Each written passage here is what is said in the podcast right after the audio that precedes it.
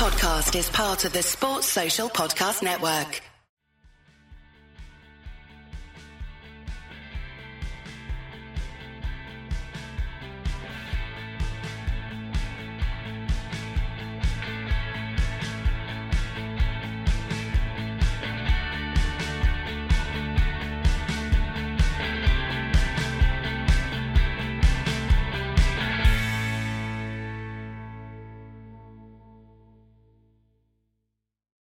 Thanks for tuning in to another episode of the Strettycast. My name is Dale O'Donnell, and this show, um, I'm going to speak to Mike about the 1977 FA Cup final between Manchester United and Liverpool. Uh, before we get into the game itself, I'm going to look at some relevant news and Manchester United to keep you updated on that front. Um, Timo Werner, Mike, is RB Leipzig's leading striker, goal scorer at the moment. He's attracting a lot of interest from Chelsea from Liverpool uh, and from United. Christian Falk, a German reporter, is saying that none of these clubs are willing to pay his buyout clause, which is 50 million euros. Now, I think prior to the coronavirus pandemic and previous transfer windows, if you could get a striker like proven, with proven record like that for 50 million euros, you take it. But clubs are obviously not in a position to spend that money anymore, and it's it's, it's becoming very clear with reports of, of loan deals within Europe and for some big players that clubs are not thinking about really spending as big as they were previously. Mike, do you think anyone's going to spend over 60, 70 million on any player this summer? I when you told me this before, I think you, you sent me a voice message, a voice note about this about half an hour before we started recording. And I listened to the voice note back about six times because I went, did he say 50 million or 150 million? And I just assumed it was 150 million. I was like, no, he said 50 million. So the fact that these clubs aren't willing to jump in and what, in the context of the market for the last four years now, is a rel- is is a relatively low release clause for one of the informed strikers in Europe, who is still what 23, 24 years old. He's still only yeah uh, young. Um, is incredible and suggests that we are not going to see much in the way of spending this summer. I, am not that surprised. I'm expected to see a fair few just straight player swaps, kind of like we got with Sanchez and Mkhitaryan a few years ago, and trying kind of what Real and Barca have been trying to do for a few years now. So I'm expected to see some trade-offs, which might not be a bad thing in the world. Uh, the worst thing in the world. It'd be um, it'd be a way then for, for players that need to move on to get first team football for them to get first team football elsewhere. But also um, looking at the bigger picture, Mike, if you have teams like say we'll use Valencia as an example with a with a young talented player like Ferran Torres who is being linked to Manchester United now. You look at a player like that who is obviously on considerably big wages at that club. He's a star player there. Another offer him a new contract, but he last signed one in 2018, so I'm guessing he's on hefty wages. So when it comes to it and, and, the top earners, is that a way these clubs that are going to struggle financially could could lift some financial strain on themselves by getting rid of players, the highest earners, and then you have the big clubs, the Manchester United, who can take that that that, that those wages and and sign them up, take advantage of that situation. Do You know, you can you can you can say there could be more lo- loan deals, but I think the big clubs could take advantage of that too. The wages, the wage structure. Possibly, I still think what you're more likely to see if you are going to go in for a big player, maybe an agreement put in place for a loan deal where the club taking the player and loan plays 100% of the wages with an agreement with a smaller loan fee and then an agreement to pay a big yeah. transfer fee some point down the line, which was what PSG did, Kylian Mbappe, to comply with FFP, whatever the hell the FFP guidelines are. We're all a bit mystified on that one. Um, I think what you would actually see is maybe rather than some of these clubs looking to offload their best players because they're on big wages, is maybe looking to offload. So someone like Ferran Torres, maybe not because of his age, but you maybe look at clubs who have players who are doing really well, but might look at them and think maybe this is just the right time to move this guy on. Yeah. For him to go on somewhere else, and this is where the thing with Harry Kane, I think, has come up um, because he's in a Spurs team that is basically in a transition, is going into a transitional phase now, where the cycle think- of the old I squad think- has ended, and then they need to build a new team. However, they're going to do that. And someone like Kane is a very, very saleable asset. But also, I think someone, if you look at the fact that he's missed what what about two months of every season for the last couple of few seasons now, he's had some serious injury issues.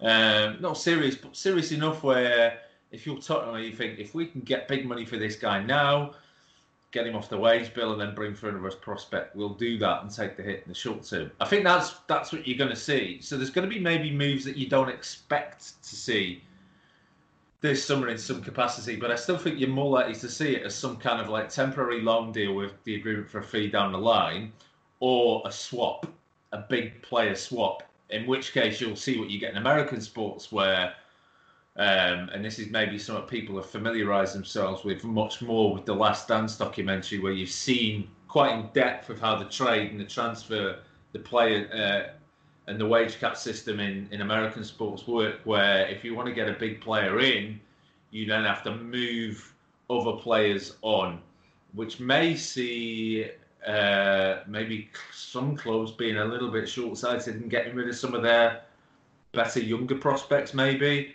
I always think about how Barcelona got rid of Thiago Alcantara several years ago, which was always seemed odd, odd to me. So you might you might see that as well, and I just wonder whether United with the Angel Gomes contract situation still is an ongoing thing, where if he's going to be awkward and not sign a new deal, United might be looking to offer him as a make weight in some kind of deal if they want to buy someone. I mean, Werner's certainly a priority position. I think more so than Sancho. I think if we're in a time where clubs need to cut back, and all clubs are going to be doing that, and United are actually for all the financial issues the Glazers have brought, are in a much better position in terms of the turnover that the club has than almost any club. Like in terms of operating costs, are in a much better position. But you still then, with the way the market is, United have to prioritise where they most urgently need to reinforce. And very obvious to Manchester United, centre half, centre midfield, centre forward. Those are your three priority positions right now for United. Spine of the team, they've got to keep reinforcing the spine of the team which means why maybe someone like Sancho drops off the radar, despite what many of these in the know Twitter accounts seem to say. Yeah, I, I think with Angel Gomes, I, I, I really I really want him to stay. I want him to sign a new deal. And I think what you mentioned there was yeah, we have we said the bulk the first team, and that's a particular area team with with Fernandes coming in in January. The the path into the first team for Angel Gomes is even more difficult now to commit to commit as a midfielder. You know, he's he was already low in the pecking order, but I do feel for someone like him with the talent he does have, he clearly has and has had for years in the U team. I think you have to make some bit of effort and give give a kid like that maybe a bit more money that he's demanding. Get him in and send him on loan for a season, and see what first team football can bring him because.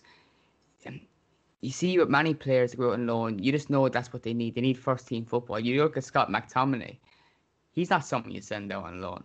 You know, he, he he's come into the first team and adapted really, really quickly. But Angel Gomes hasn't done that. It doesn't mean all players have to be able to adapt straight away like a fish does to water. Um, I think there's there's ability in him, and I, there's talk of him going to Chelsea. That's probably the worst club um, for Angel Gomes to go to right now because if he doesn't think he's going to get his chance under Solskjaer, who, let's not forget, has had transfer windows since he's been United manager and has given youth chances. The only reason that the Chelsea team looks full of youth this season is because they have a they have a transfer ban hanging over their heads, which has only been lifted now. And I don't really know if Roman Abramovich wants to spend much money on that project anymore. To be honest, not the same levels. Yeah, but and you also have to consider well who is who would be ahead of him in the pecking order at Chelsea. Mason Mount, who is one of their own grown products, and, and Barkley. Um, oh come on, don't be silly. Um, Ross Barkley, come on. Well, I, I, I, I, looked at Ross Barkley this season.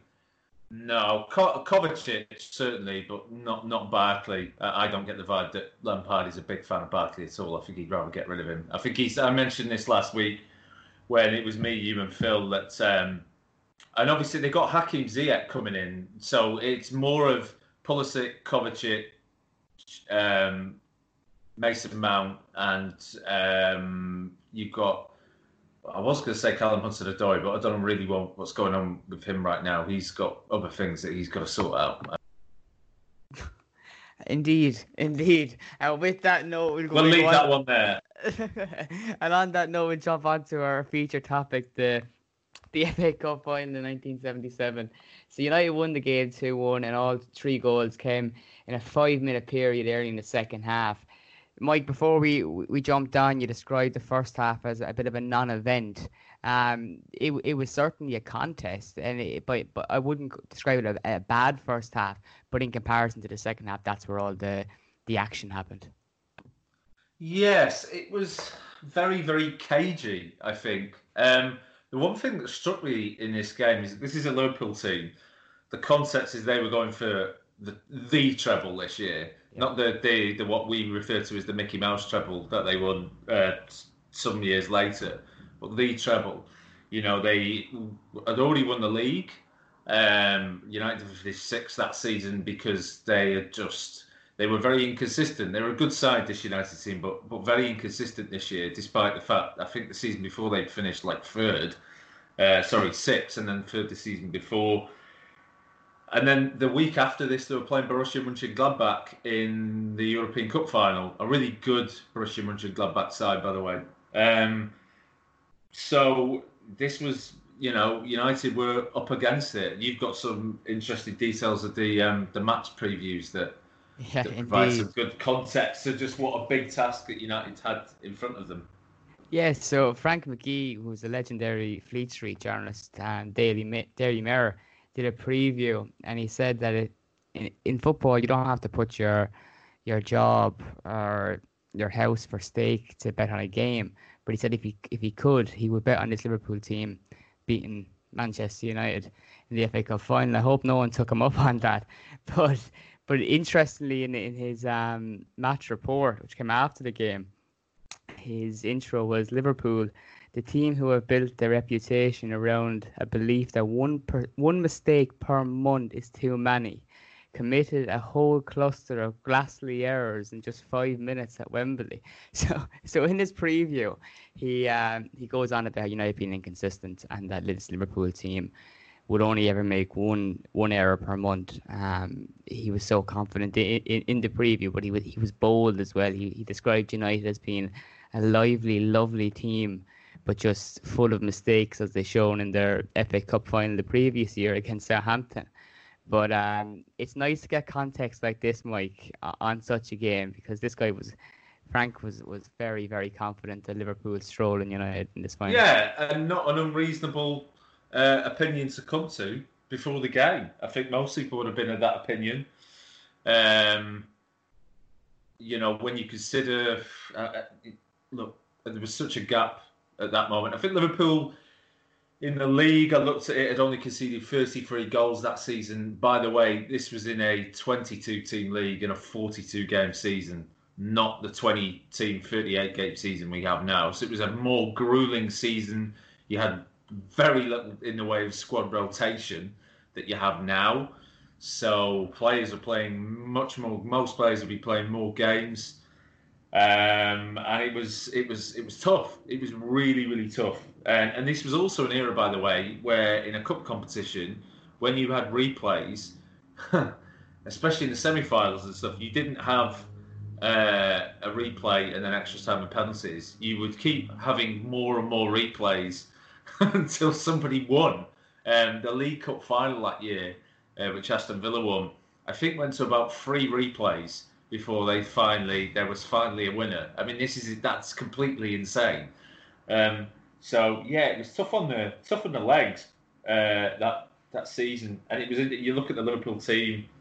I mean, you've got Ray Kennedy, Steve Heighway, Um, you got uh, Phil Neal, who um, until Ryan Giggs came along, I think had won more uh, league titles than any any player. Um, Kevin Keegan, who was the best player in the country at that time. Mm. I would have said, um, you know, you had uh, Emlyn Hughes, the captain, Ray Clemence, who was at this point was the, had become the first choice England goalkeeper. This was this was a really good team, and you had David Fairclough on the bench. He didn't even feature in this game. He was known and renowned as a super sub. His statistics for scoring goals coming off the bench was absolutely uh, astonishing. But you know, he's had a good team at this point. I mean, Alex Stepney was there. This was a big game for him because he hadn't won the FA Cup with Manchester United. It was, I think he'd won everything else at the club, and he just hadn't won this one. And this was meant a lot to him to win it. Um, I would like to have heard more from him in the post match after a game, but he managed to get all of about three words in before the transmission cut off. Um, you had uh, the Greenhoff brothers, uh, Brian at centre half, Jimmy up front, uh, Martin Buchan, who was one of, if not possibly the best centre half in the country. Could have walked into any team at this point. He was the United captain, would go and become the first, uh, I think, the first ever player to captain uh, Scottish and English FA Cup winning teams because he captained Aberdeen when he was 21 to beating Celtic in the FA Cup final that year. And this was a, a Celtic team which, by the way, had um, had Lou Macari in it and Kenny Dalglish and had many of the leftovers from the 1967 European Cup winning team and was managed by Jock Stein. So this wasn't like winning a Scottish Cup final now. Winning the Mike, Scottish Mike, Cup final back then was big you, deal. You can't mention Buchan without getting your icons of Old Trafford plug-in.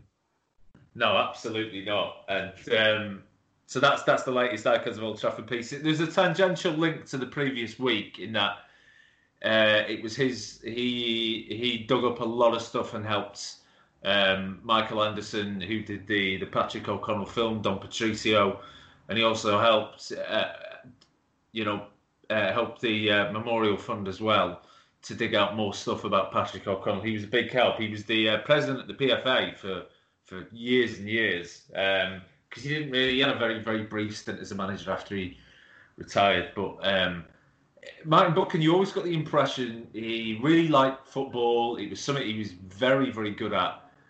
But to him, it was more of just a job. I think, rather than sort of the be all and end all. I mean, if you read my piece, he had interests far beyond reaching that most footballers had outside of the game at that time. Um, and but he was seen as soft, and he wasn't because he was soft. I mean, clearly he wasn't, but no. it was because he just kind of eschewed this post-game culture of going out and just drinking as uh, much as possible till you passed out in the doorway of a pub and he, you know, he preferred to spend his time learning foreign languages, reading books, all of this, um, and you know, it kind of falls into that. You know, Pat Nevin used to get the same stick as well because he's another. He was a guy with a, an interest in fine art. Um, Le Saux was another one who had an interest in uh, old literature. These guys, you know, I mean,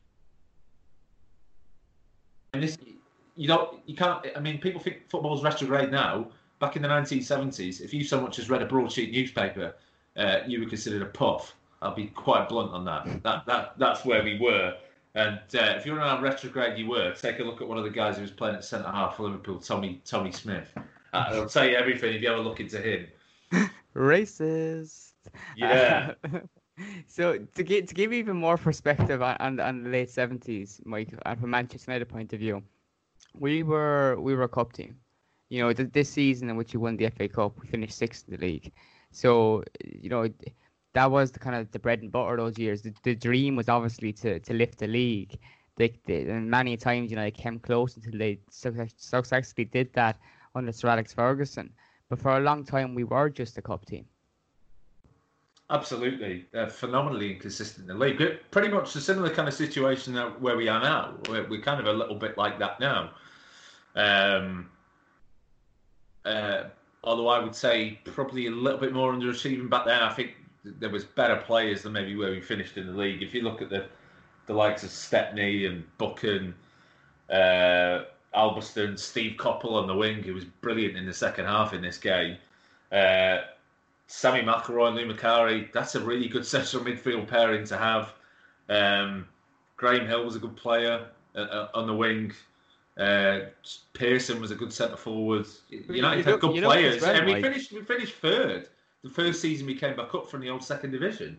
In this final, United one sub, David McCreery. Okay, so yeah. one sub, and you're mentioning the amount of games they had to play. The squads weren't as big, mm-hmm. and you know I know Liverpool dominated the seventies, so it it, it, it would have been very very hard for a team, a squad so small nowadays you get to rotate players, and players don't be burnt out as much. In in um in the match preview uh, that I mentioned, Frank McGhee, he mentions that Liverpool were starting to show signs for in the end of that season of of, of fatigueness and stuff. And you have to remember too, they were going on to a European Cup final against Borussia Mönchengladbach, in which they won three one. So you know they they had they had a lot of football like United had. Um, you had to put it in perspective. There's only one sub on the bench. Like you don't really get a chance to, to give players a breather. And this game could have went to a replay. Do you know what I mean? It could have been more games. Oh God! I mean, I think had this gone to a replay, Liverpool would not have won that European Cup final. No. There's absolutely no way. And that was, I think that Mönchengladbach team had um, several good players in it, but to stand out was a guy called Allan Simonsen who won the Ballon d'Or uh, would usually be classed as Denmark's greatest ever player, it not for the fact that they had Michael Laudrup show up just a few years later. But um, yeah, it was, you know, it, it's a testament to what an achievement that that was, that they even won the league and the European Cup together in the, in the same season. It's a really hard thing to do. When you look at the league, they won that by a point. You know, yeah. Manchester City, a really good Manchester City team who I think was under Malcolm Allison at this point. He was a really, really good coach, really good manager. Um, maybe slightly overrated. I'm not sure he was as good as Mercer, but he was still really good and tactically very innovative.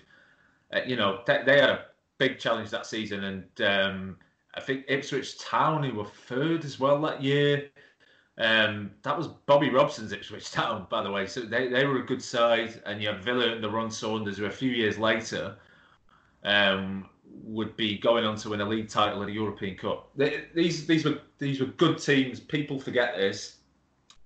Um, and uh, I think you were pointing out to me before we recorded, Tommy Docherty hadn't beaten Liverpool in like yeah. previous attempts as he showed up at the club, and um, sort of a controversial figure at United, maybe slightly unfair.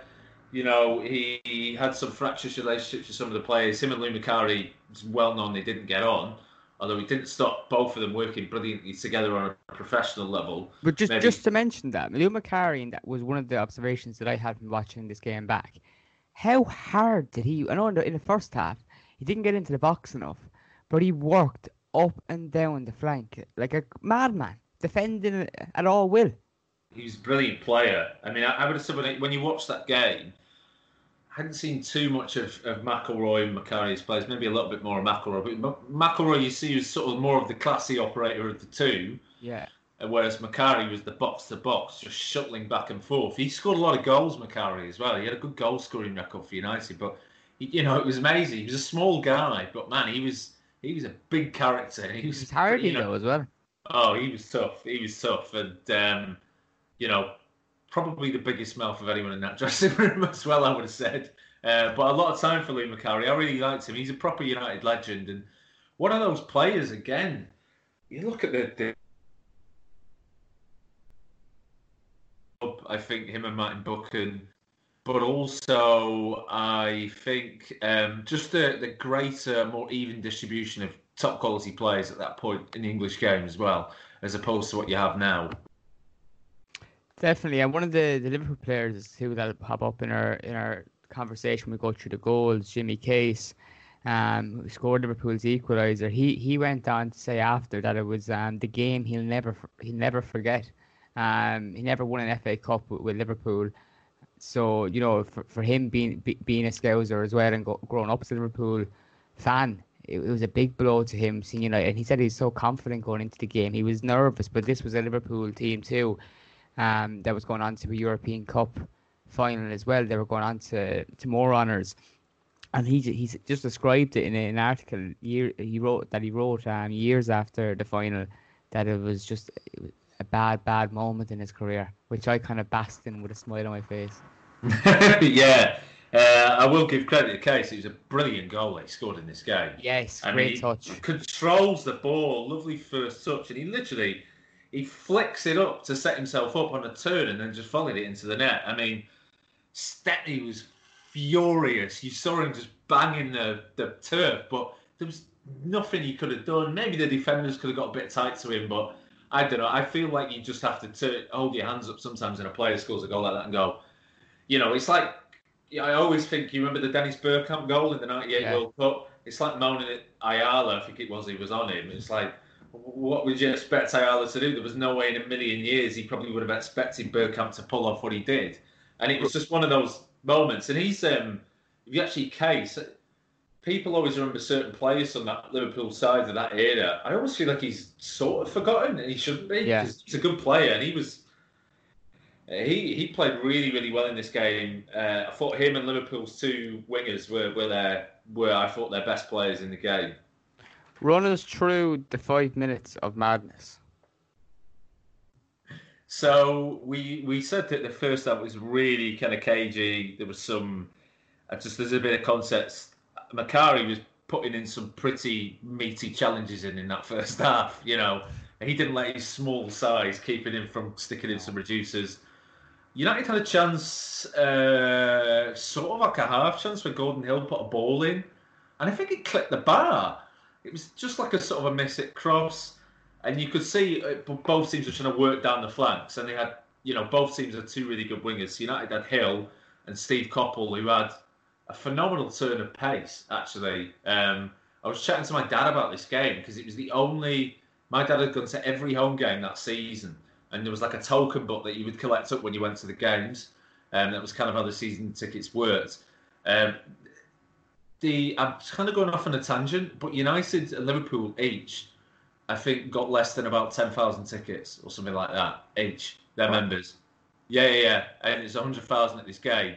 So this is where your ticket touts really came into play. These full-time professional ticket touts. So only twenty thousand tickets were given to fans. Yeah, you had that Club Wembley thing back then as well, which which was just nonsense. Uh, it was a really low number. My dad was telling me because he had accrued enough credit for going to all the home games and going to many of the away games as well.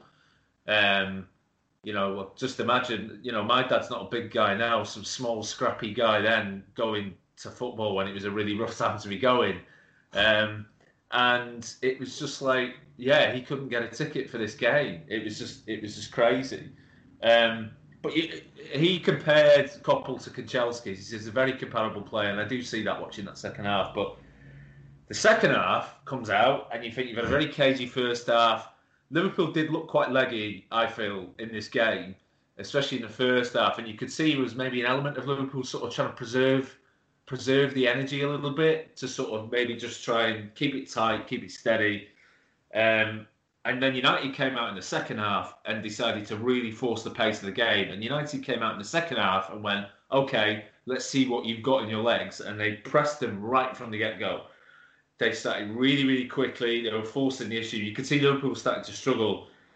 And the first goal, there was, I think it was a loose ball that McIlroy just kind of, a ball just, I think it's just launched over. And McIlroy gets up really well to head it on. Uh, and McIlroy has a fabulous head of hair in this game, by the way, much more than he had later on in his life. Um, and he nods it. I think it's, it's a, is it Greenhoff who sort of Yeah. kind of kind of then sort of himself nods it through to Pearson. And it was just I'm not sure what Clemence. I think Clemence is a brilliant goalkeeper. Um, there's a lot of people who actually say he was better than Peter Shilton. To, uh, you know, he was really, really good, and um, he got beaten at the near post though. Um, I mean, credit to Pearson. You know, he gets in there. He does not. He chases that down. He thinks I'm going to chance my arm and get in. So that's 51 minutes. 53 minutes. Almost, literally, team's still celebrating. Liverpool go up the other end.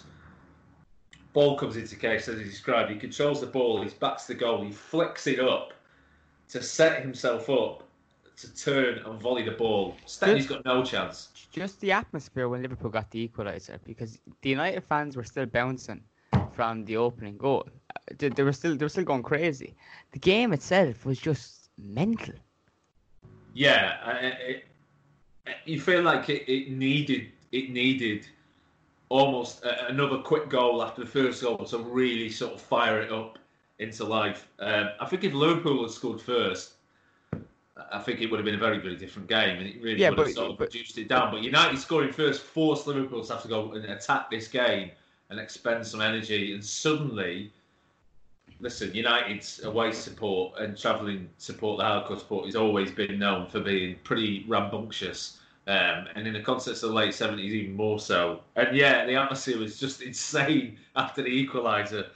But but but they concede that goal so quick. Uh, Jimmy Case said that when when when that when they got the equaliser, he thought that right we're going to win this game. But surely United must have been a bit of a kick in the stones. You know, they just got the an opener against league champions in the FA Cup final, um, and then to concede straight on. A lot of teams, confidence wise, mentality wise, they'd be blown away. United, that was not the case.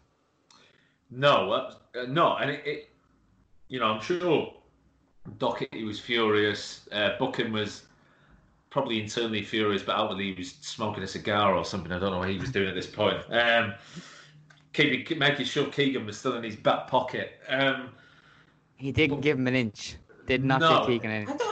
Remember him touching the ball in this game. and he just couldn't. He just he just couldn't get into the game, and I think that influence. Uh, we'll get into this in a bit. Where Kennedy was almost playing as, a, as an auxiliary forward, and Heighway was pushing down the flank and whipping in balls to Kennedy to try and get to the end. But Liverpool score. That's 53 minutes. They're back in the game. Maybe they're thinking, okay, here we go. Let's let's let's crack on here now. atmosphere is insane, and then I feel like it's almost out of nothing. This this goal. I mean, you think Tommy Smith, who was um, apart from being a thundering racist, was a, he was a hard man. In an era of hard men, he was regarded as a really yeah. really hard hard man. Um, you know, sort of. I always think it's that um, that that Dave Mackay thing, the Spurs and Derby County player. In an era of hard men in the 60s and 70s, Dave Mackay was considered harder than everybody else. And Smith had a bit of that about him. And um, but he got muscled off the ball. Like Greenhoff just shoved him off the ball. Now I think this was Smith's last season. I don't think he. I think he retired. He, he, came, he, he came in because um, well, he got a lot of games that season because Phil Thompson picked up an injury. Yeah, Thompson, Thompson, was first choice, wasn't he? At this he point, he got um, he picked up enough games in the league to get a league medal at the end of the campaign, but he was out for a while. He missed the FA Cup and the European Cup final. Yeah, I think it's the next year or so where then, or the, the next season where Liverpool transition from this, what is essentially still, a lot of it is still Shankly's team, even though yeah. Paisley is the manager and Joe Fagan is the assistant. And then that kind of fades over into Dalglish and Souness and Hansen coming that, in. That's said, although you're suggesting there the team is almost in a bit of a transition, um, the average age at the Liverpool starting lineup was 26, a year older than the average age of the United starting 11, which is 25. Mm. Um, and, and, and that's with a very experienced Alex Stepney in goal as well. Yeah, but I will add the caveat to that that um, you know footballers tended certainly in the the modern era, which you would say is probably from the early 1960s, has tended to operate in three year cycles. Mm. Um, if you look at, say, the United team in the 60s, 65 to 68, that was that was their era, and they almost just fell off a cliff after 68. What probably should have happened then is after that European Cup final, United maybe should have had a season or two of really just dismantling a lot of that team and then rebuilding it again. Do you not um, think? Do you not think that brings you to the game today? And that's very much the case of what happened with. I know we're off on a tangent, but Mauricio Pochettino and Tottenham. Yes, I mean, well, but I felt sorry for Pochettino because it was very obvious from his own disquiet he wanted to rebuild the team and he wasn't allowed to do it. Yeah. Um, and I think one thing that Docherty had in his favour coming into United is that, and this is where Docherty deserves a lot of credit, even though maybe you say United under siege, United were in the doldrums when he came in. I mean, they were really just in the pits. They got relegated. He, he saved them from getting relegated in his first season when he took over from Frank O'Farrell. Um, and then we got relegated in the second season, but he brought us straight back up. Um, a lot of United fans at that time say that was one of the most fun seasons that they remembered having yeah. with United was that yeah. second division season. And then the season after, we finished third, and we got to three three cup finals in four years. You know, he sort of made United remind ourselves, hey, you know, we're still a big club, you know, and he recruited a lot of good players to the club as well. Do you think the reason in which Soham gets sacked at Manchester United um, for having an affair with the kitman's wife, who he's now married to, if that happened today, 2020, he'd get the sack? Uh, I don't think he would, but I wonder with Docherty because he's quite a. uh, You said to me, uh, we met, you messaged me about the game. He was just such a gaffer, you know. Yeah, yeah. He just had that about him, but he was a big character, and he did run people up the wrong way. And um, was it still Louis Edwards, who was the chairman of the club, Martin Edwards' dad at this point? I think so. Yeah. they didn't get on. Um, although, to be honest, I know people that work for Louis Edwards for his other company, which was uh, not ICI, it was like the forerunner to ICI. That was his company. It was a big sort of chemical company based in Manchester, and they didn't think much of Louis or Martin, frankly, at that point in time. And I think he just didn't get on. There were still people around at United who were sort of hangovers from Busby as well, and obviously as great era that was.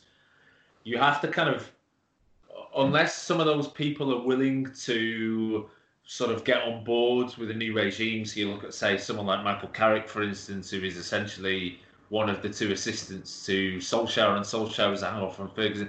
Solskjaer is trying to build uh, just a new team. Now he's just like, let's move on. He's almost sort of semi-acting as a director of football, while Carrick and McKenna kind of act as sort of the head coaches of the team and uh, you know trying to play what is I think a different style of play to what Ferguson did. It's more of a high press style. He looks like he's kind of basing his style more on kind of a little bit of what you're getting in Germany. That seems to be what Solskjaer's trying to press push towards. But, but, but can I say too on that because people when Solskjaer was was appointed, one of the grievances I kind of had with the whole what the club were trying to push out in the media was get, recruiting people of the past, people like Mike Phelan and stuff, and they were kind of making that as their as their model. And I feared about that because football is something that it evolves. It mm. evolves time and time again. And what happened when Ferguson came in, um, in the 80s, in the 90s, in the early 2000s, it it's kind of irrelevant to what happens in the game. It doesn't work the same way anymore. And that, that's yeah. what you, that's what Manchester United should be doing is maybe getting a mixture of that, a mixture of past that what worked, and then forward thinkers. Um, and if so, like, people be saying, "Oh, Solskjaer should be playing the way Fergie set up," not necessarily. I, I, I take a lot more, I give him a lot more credit if he took aspects of, of, of the football we played under under Solskjaer, evolved it, and maybe go with something more forward thinking that is is relevant today. Yeah, and also I would argue Ferguson didn't have a set style. He, he was no, he was far he too. No. He, he would do whatever. He was very similar to someone like we Allegri. It, Mike. Or, we or Ancelotti, he would be. He would do whatever he needed to do. He would set up strategies for specific games, um, and that kind of weirdly brings us back to what the difference between United and Liverpool was in this era. Liverpool, even when they were at the top, were able to identify, and this is what Liverpool stopped doing at the end. Were able to identify cracks in the team, even when he's successful. So Shankly's first great team, they lost the Cup Winners' Cup final in the mid '60s, and then he just started dismantling. He just dismantled the team, like spent this the back end of the '60s dismantling the team, and then he built a new team. A big, uh, uh, a lot of that team was in this team in this game, um, and built it again. And then Paisley did the same thing. This you would have think hey, look at this Liverpool team. Um, Toshack was still at the club. He didn't play in this final because he was having a lot of injuries at this point. But uh, you look at the Liverpool team that played in the European Cup final a couple of years later in Rome. A lot of this team wasn't there. Like a lot of it had gone. So you know that was the problem that United didn't do that, and subsequently went into a huge decline. And a lot of clubs don't do this. Actually, they don't. They're not ruthless. I think maybe there's a little sense of player loyalty or worrying that they might upset the fans and stuff like that. But I look at the success of Liverpool in that period, much as the success of United under Ferguson, is knowing, okay, you know, this is the end of this team. Everyone else might not see it, but I see it because I'm seeing these guys every day in training. And I wonder whether this cup final, even though they went on to win the European Cup final uh, the week later, whether this was maybe the first sort of crack appearing in that Liverpool team that seemed to be better than everyone at this point. Because when United then got that goal where Greenhoff just muscles out Smith, and a lot of people would have gone, well, he's muscles out Smith, and then is it Macari just sort of pounces on the, the loose ball and just taps it in. United, Liverpool tried to press it, but I thought United were the better team from that point. I really did think they were better. They were better, and you see Keegan not getting a sniff because Buchan's gets him out. United's two centre halves were brilliant in this game.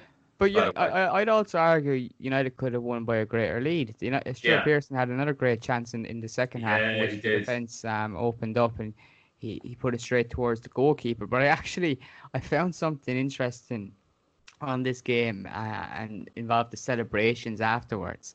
That um, Brian Greenhoff and Arthur Albiston were given the wrong medals afterwards. I wonder why Albiston looks so pissed off. Yeah, so th- apparently they were given the, the, the loser medals. So well, it, it doesn't clarify in the report in which I read, but does this suggest that two Liverpool players tried to run off with winners' medals? I don't know what you're suggesting. I'm just asking asking the, the question everyone wants to know the answer to. I, I appreciate I appreciate um, David Johnson up front for Liverpool did look like the stereotypical Scouser with this sort of bowl haircut and the big moustache, but I don't know what you're implying here. Um, just a bit of a point quickly on style. Kevin Keegan's hair in this game is a thing of absolute beauty. It's one of the best perms I've ever seen in my entire life. Yeah. There's nothing quite like it really in this. Uh, not seeing it. There's some great hair on show in this game, by the way, as well. Just in general, Lou Macari, he's got a great head of but, hair. Martin Buchan's got brilliant sideburns. You know. Can, can you imagine someone sat in the in the studio complaining about the perms in the same manner in which Graham Souness compla- complains about footballers' hairstyles today? I think there's there's only one specific player's hairstyle uh, Graham Souness has a problem with, and I don't think it's anything to do with the colour of his hair. It might be to do with the colour of something else when it comes to Souness, but we'll leave it there. Um, the one thing that struck me in this game, you mentioned the post match. Jack Charlton was on the co-commentary, so we had the ITV coverage in this game, which is Brian Moore and Jack Charlton. Um, this is, I think, Jack Charlton was still playing. I think at this point he was still at Leeds, and he was Jack Charlton, evidently, we referenced uh, several weeks ago on a podcast about Breslau and Charlton that even in the era of dirty bastards, Leeds were considered dirty bastards. And Jack Charlton was a key component of that Don Revie Leeds side. He had absolutely no problem with blatant fouls in this game, even when the referee was giving them. And for a referee to give a foul in 1977, you really had to give someone a right, a right kick, as we, uh, we as as they say as they say in some parts of the country. And Jack Charlton, you know, some guy's just been hacked down, his foot's hanging off, and Jack Charlton's like, "Oh, I don't see the problem. I need to get up." I mean, what is are you insane? Like, what's wrong with you? He killed a guy. Um, and uh, another thing I picked up when Gordon Hill got subbed in this game, he looked not very happy about the fact that he got subbed in this game. but but that, that that's one thing too that, that I really enjoyed about it. People when we mentioned on, on Twitter that we were doing this review, the, the hashtag Scousebusting was pos- popping up, and that's one of the FA Cups, and the people look back at with that kind of um, that phrase. It was really physical. The tackles were lo- very physical, diving yeah. in, and uh, you know what? I, I really wish there was more aspect like that in, in the game today. I know people yeah. say that it's it's not, not not good for player safety, so I understand that, but but the, but can I mention too that some of the tackles they were going in, they weren't going in to, to hurt um, one another. They were just strong tackles. No, no, I, I would agree with that because I mean there was the odd exception here and there. You get some players who were nasty, but most players weren't, and that was because a you didn't have the squad rotation, and also players didn't get paid as much then. Prospects of players uh, after their careers are much more uncertain. So it was almost like a gentleman's agreement of, listen, you don't in, go in to try and hurt someone because if you do and you end their career and they end up in serious financial difficulty because you've ended their career, and that was not an unreason, that was not an uncommon occurrence to happen, by the way, back in this time. Um, I know we were way past the era of the maximum wage and all this, and players were getting more money, but I mean, it's nothing like what they're getting now. Um, it was almost a gentleman's agreement because it's like if you did that, then someone might do that to you almost as like a receipt. Um, because you've kind of broken almost a covenant that was in place between players that you put in strong challenges, but you don't, you know, you don't go into to try and really hurt people because that is that is just really out of line.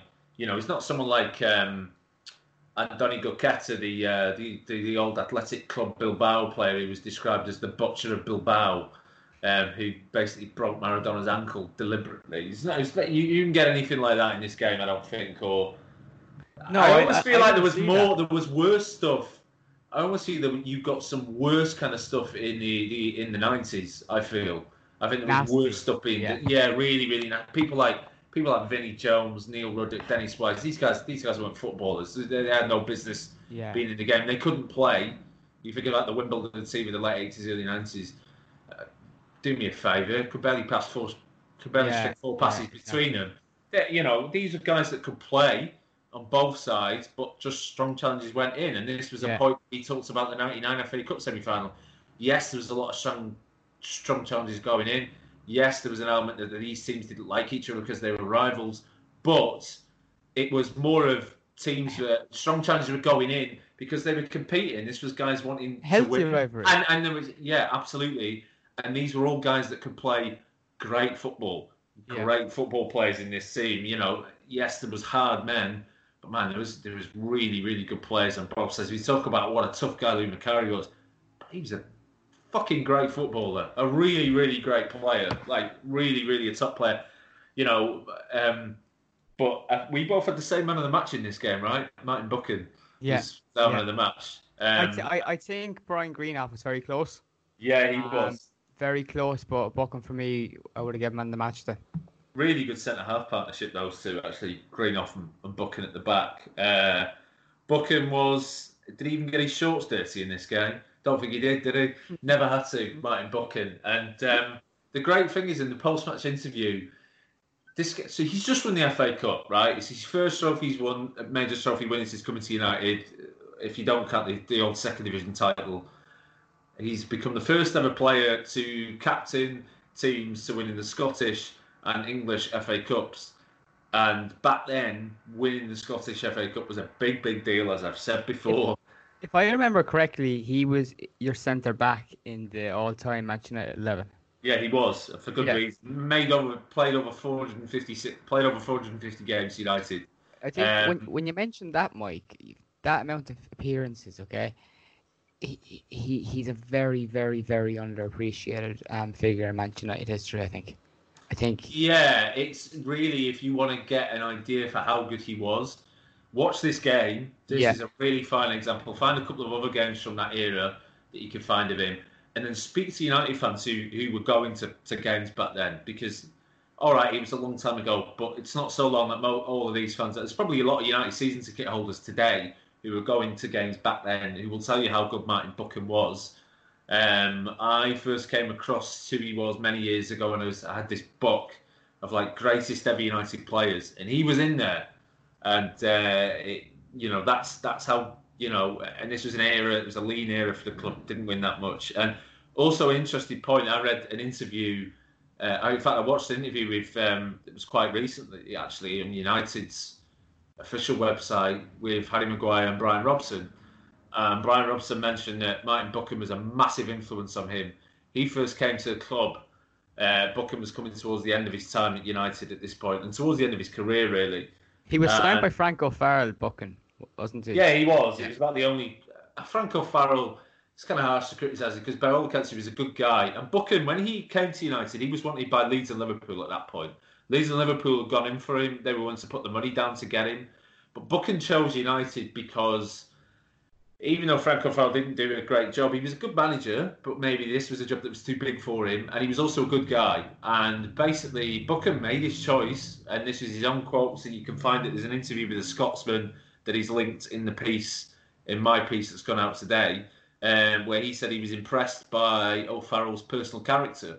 That was a that was why he picked the club, you know, um, which is quite. I, I you can't imagine many footballers making saying that openly, saying that choice of why that they've signed for a club. There is one, I believe it was Tommy Dock, um, that Charlie Nicholas decided not to sign for him because of the when he met him pr- prior to a potential move to Manchester United. He tells a story that he met Tommy Dock in a in a restaurant, and he was wearing a suit and these flowery, bizarrely coloured socks he was wearing were on show And Charlie Nicholas said he couldn't sign for a manager that wore socks like that. Was that like the Roy Keane story where he didn't sign Robbie Savage because of the voicemail message that he left Something on his phone? yeah, yeah. Um, not as good as the Roy Keane Matty Taylor story, but we'll save that one for another podcast, I think. Um, yeah, really, really interesting thing. And um, if you were to make a comparison uh, for this performance in this game and the generally kind of play that Buchan was, I mean, Rio Ferdinand is, is the first one that comes to mind, and the other one will be Paul McGrath. And then, sort of, for our um, yeah, for the younger fans who maybe don't appreciate that there was some football that happened before about 1998, uh, Rio Ferdinand will be the instant comparison. They were very, very similar, actually, when you watch these guys. Um, both had exemplary disciplinary records. Rio Ferdinand's disciplinary record was outstanding. Martin Buchan got five bookings in his whole career. Um, and in fact, one of the times he got a booking, because he came from, uh, so like Aberdeen. Denis, yeah, he came from Aberdeen like Denis Law, but Martin Buchan was from a much more middle class family, I think, or lower middle class family. Law was from a really poor family. Uh, Buchan went to a grammar school. Uh, he chose to go to a grammar school and still refused to play rugby. That's the kind of guy that Martin Buchan was. So anyone who thinks Martin Buchan wasn't hard, he went to a, a, a school in Aberdeen where you only played rugby and still told him to fuck off and that he was going to go and play football anyway.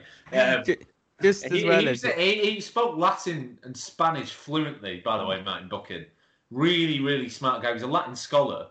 Um, and probably, you know, like I said, he really liked football, loved playing football, but it was a game to him and a job. It was not the be all and end all. And I think that was, you know, I think he maybe he was one of those guys. And you do get these players who go, yeah, listen, I love playing football, but it's not everything to me. You know, I'd much rather stay at the same club where I like the job, I like everything I'm doing, I'm being looked after, and you know, um, I'd be persuaded. I, I feel like I'm showing a bit of loyalty. I'd be persuaded to think those characters are the more interesting ones as well. Oh, Um, absolutely, absolutely. as as well as that, we're mentioning some some some former players here as well, some some big icons. We're we are interviewing a former United player next week on the podcast. So so th- there you go. That's the kind of work we're doing at the moment, providing this show interviews with um key personnel in media and former players. We did Alex Stepney already. So if you just please support Strettycast and Stretty News on Patreon, that's patreon.com forward slash Stretty News and that's where we kind of re- reveal kind of bonus content um, from those interviews and from this podcast. Podcast will stay free. That's not going to change. Um, but just before we do wrap it up, Mike, what um any highlights from from that final that, that you, you didn't give a mention to? Any different think- celebrations or or so? Yeah, so one of the things in the post match, I made a note of this. Well, I don't know whether this cup was sponsored by a milk company, but everyone was drinking milk. Did you notice this after Yeah. the game? That's So milk. Yeah, so we had the ITV coverage. So it was Gerald Sinstadt, who's like a legendary football correspondent, uh, football broadcaster. He was going in. I can, can you imagine post-match interviews being done the way that he was doing them now? Because that was quite similar to if you ever watch, say, like big American sports, Yeah. team sports, they'll go and do the interviews in the dressing room. and It's basically just Do you remember Nani and Nani or Ronaldo and Anderson? Uh, no, no. When, when Ronaldo interviewed Anderson for Sky Sports in the dressing room, either after winning the league or something. Oh yeah, and he's, yeah. eat- he's, eating this pastry or something on on, the on, on the a sign of things to come. Yeah, exactly. Yeah, it was really, it was just bizarre. Um, but I, I said Martin Buchan, even though he just won the FA Cup, had the air of a man. Uh, had he had the air of um. So one of the big things that's sort of gone around on social media in recent years is the term Karen to describe those middle-aged women with terrible haircuts that come in and just make service staff's life a living hell, um, and they're generally quite racist. He had the air of a Karen who walked into a coffee shop with a pram, asked for a latte, and got given a flat white. He looked so unimpressed about winning the FA Cup. He's holding the FA Cup in his hand as he's being interviewed, and he looks like he couldn't care less.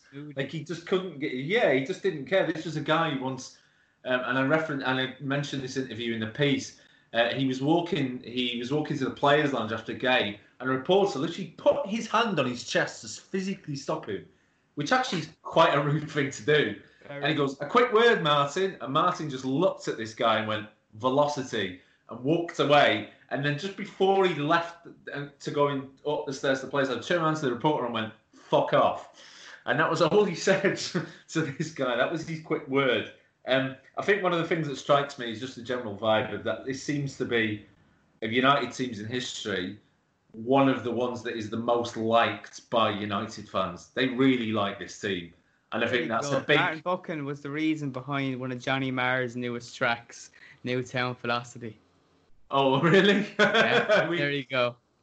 That's interesting. That's if we, I, I think we should ask. I think someone should put that question to Johnny Marr. Johnny Marr. He's got a Twitter account, hasn't he? That's yeah, put and Johnny Marr on Twitter. He's on social media a lot lately, putting up videos on Facebook and Instagram. But but yeah, um, also Mike, bears more than a passing resemblance to Martin Buchan did in the 1970s as well. There you go. There you go. Uh, Mike, how can people follow you on, on social media? So you can find me co-running the StrettyCast account with yourself.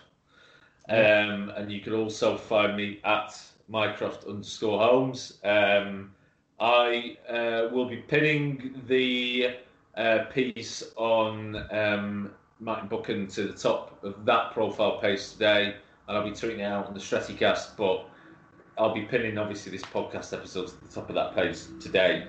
Um, so that's where you can find me. If you want to find any interesting film stuff, you can go on my website as well, which is northernloudmouth.com. I am going to be getting round to reviewing that Eric Cantona film, but I'm going to do it for Stretty News, I think, um, rather than for my own website. So I'm going to get around because the film's on Netflix now, so I'm going to go and uh, get around to watching it. Actually, I'm probably going to do it tonight. I need. I, I sat down to watch it uh, two days ago. Uh, my partner is big big into movies, but she she's not a fan of subtitle um shows. So we, we, we pressed the, the, the dub version, and I, I couldn't do it to myself. It's just ridiculous American accent over Cantona. Awful. Is awful. Awful. I just I said I'd sit down tonight and I'd watch it on my own with subtitles. I have no problem with that, but but yeah, that, that review will be interesting. And you know, Cantona, I think people who think you know being a, being a former player, um, they won't have much of an idea about his acting, um, acting potential. But you know, from what I've seen, I can't really comment. Hopefully, it's a hit for him. Yeah, he is, and he is actually quite an interesting actor, mainly because he brings his own personal charisma to any kind of role that he does. And he does have quite a personal charisma. He's, you know, uh, him and Martin Buchan, I think in some ways are comparable characters. They really like football. They love doing it but for them it was a job. And then when that came to an end it was it was that was going to be that was going to be it. I'll go and find something else to do. These were guys that um, didn't just have it in their feet. I think they had a little bit more in going on in their heads. Oh absolutely yeah. absolutely. And i don't want to say all footballers a stupid because that's not true. But um, certainly there's always been a thread of footballers that have played in this country of maybe because they're not encouraged to seek out interests outside of the game. Yeah. Um, that I think um, they can be a little bit not stupid but ignorant. You know, absolutely. No, they I, turn I, around like Jamie Vardy and say, "Oh, I don't like foreign food. I only like stuff like Chinese and pizza." on that note, that, that, that's a high I want to finish it on. You can follow me on, on Twitter at O'Donnell Dale. Um, of course, at Stretty News as well. Make sure you find us on, on Facebook. And again, I'm going to give that Patreon a plug. It's patreon.com forward slash Stretty News. And we'll see you again on Monday. Thanks for listening, and we'll see you again soon. Stay safe. Sports Social Podcast Network.